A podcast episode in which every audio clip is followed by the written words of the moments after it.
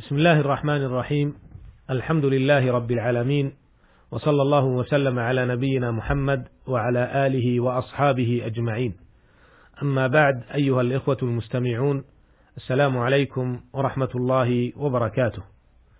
تحدثنا في الحلقة السابقة عما رواه الشيخان من حديث أبي هريرة رضي الله عنه أنه قال قال رسول الله صلى الله عليه وسلم لا يقبل الله صلاة أحدكم إذا أحدث حتى يتوضأ. متفق عليه. وفي هذه الحلقة نعرض ما رواه الشيخان عن عبد الله بن عمرو بن العاص وأبي هريرة وعائشة رضي الله عنهم أنهم قالوا قال رسول الله صلى الله عليه وسلم ويل للأعقاب من النار. هذا الحديث العظيم ألفاظه قليلة. لكنه يحتوي على معان عظيمة وفوائد جليلة أعرضها في الوقفات التالية.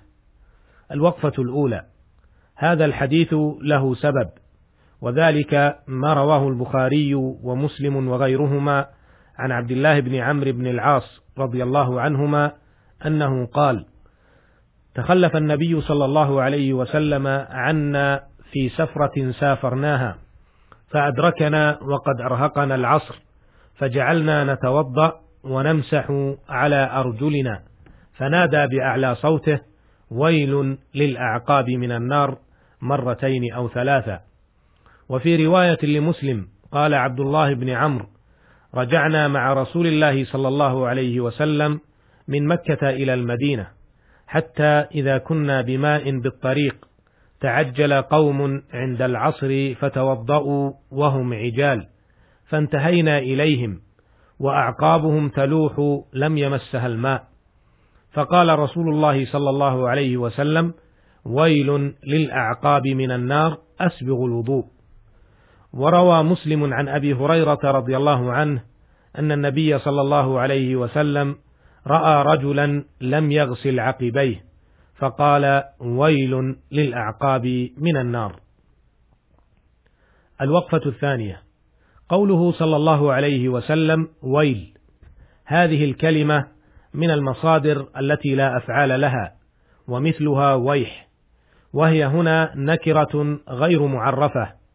قال الحافظ ابن حجر رحمه الله جاز الابتداء بالنكرة لأنه دعاء. أما معناها فقيل فيها أقوال عدة منها أنها كلمة عذاب وحزن وهلاك وقيل إنها صديد أهل النار وأظهر الأقوال أنها واد في جهنم لما روى ابن حبان في صحيحه من حديث أبي سعيد مرفوعا ويل واد في جهنم زيد في رواية لو أرسلت فيه الجبال لماعت من حره الوقفة الثالثة. قوله الأعقاب. جمع عقب وهي مؤخرة القدم. وعقب كل شيء آخره. والمراد هنا أصحاب الأعقاب. وجاء في رواية في رواية لمسلم ويل للعراقيب من النار. وهي جمع عرقوب. وهو العصب الغليظ الذي فوق عقب الإنسان. وخص ذكرها في الحديث وعقابها بالنار لكونها التي لم تغسل غالبا واللام في قوله ويل للأعقاب للعهد أي الأعقاب التي لا ينالها الماء. قال البغوي رحمه الله معناه ويل لأصحاب الأعقاب المقصرين في غسلها. الوقفة الرابعة في هذا الحديث دليل على وجوب تعميم الأعضاء في حال الوضوء. وأن ترك البعض منها غير مجزئ. لهذا الوعيد الشديد الذي توعده الرسول صلى الله عليه وسلم لمن ترك غسل عقب عقب رجليه. فعلى المسلم أن يلاحظ وضوءه وألا يستعجل عجلة تخل به. وإن الناظر لحال كثير من المسلمين يجدهم لا يتقيدون تقيدا تاما في وضوئهم. فيقصرون, في فيقصرون فيه وبالتالي يعرضون أنفسهم لهذا الوعيد الشديد ولا يعني أن هذا الوعيد خاص بالرجلين بل يعم جميع أعضاء الوضوء إذا قصر فيها المتوضئ. الوقفة الخامسة استدل أهل العلم بهذا الحديث على أن الواجب في الرجلين الغسل، لأن الرسول صلى الله عليه وسلم توعد بالنار على تركه عند رؤيته يلوح من غير غسل، بل قد جاء في بعض طرق الحديث كما سبق قوله عليه الصلاة والسلام: أسبغ الوضوء ويل للأعقاب من النار.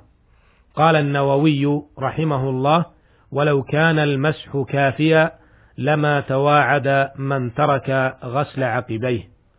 وغسل الرجلين هو المنقول عن النبي صلى الله عليه وسلم قولا وفعلا، خلافا لمن قال بالمسح أو قال بالتخيير بين الغسل والمسح.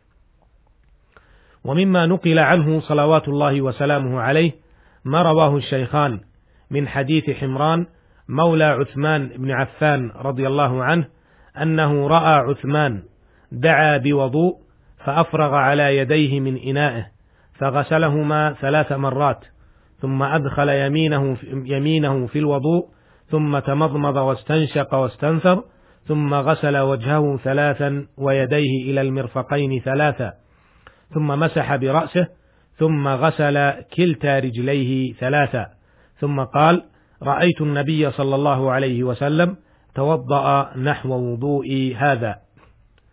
الوقفة السادسة. استدل بعض أهل العلم بهذا الحديث على وجوب نزع الخاتم في الوضوء. فقد ترجم البخاري رحمه الله لهذا الحديث بقوله باب غسل الأعقاب.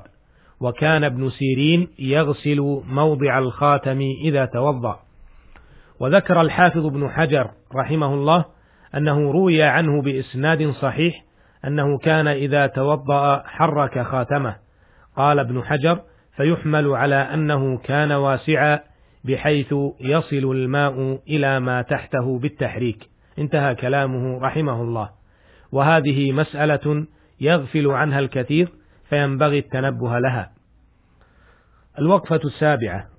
استدل بعض أهل العلم في هذا الحديث على أن الذنوب الصغيرة أو التي يراها الناس في أعينهم صغيرة يعذبون عليها فإن عدم غسل العقب مما قد يظنه بعض الناس هينا ومع ذلك فقد توعد عليه الرسول صلى الله عليه وسلم بالويل وهو واد في جهنم كما سبق بيانه وهذا يجعل المسلم يحرص كل الحرص على تطبيق أمور دينه كما جاءت عن المصطفى صلى الله عليه وسلم من غير زيادة ولا نقصان.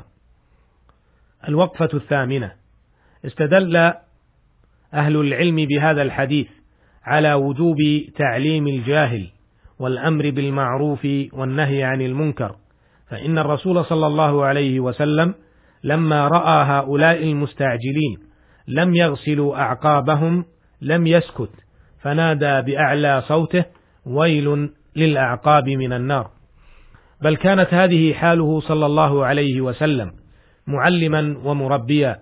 موجها ومرشدا داعيا إلى الله تعالى آمرا بالمعروف وناهيا عن المنكر. وسيرته العطرة مليئة بالأحداث والوقائع الدالة على ذلك فضلا عن الأقوال الكثيرة التي جمعها بعضهم وزادت عن مئة حديث. وهذا المبدأ أعني مبدأ الأمر بالمعروف والنهي عن المنكر مبدأ اهتم به الإسلام اهتماما عظيما. تضافرت فيه نصوص الكتاب والسنة ليس هذا مجال بسطها. أيها الإخوة المستمعون علينا أن نتبع نهج المصطفى صلى الله عليه وسلم وأن نعبد الله تعالى على بصيرة.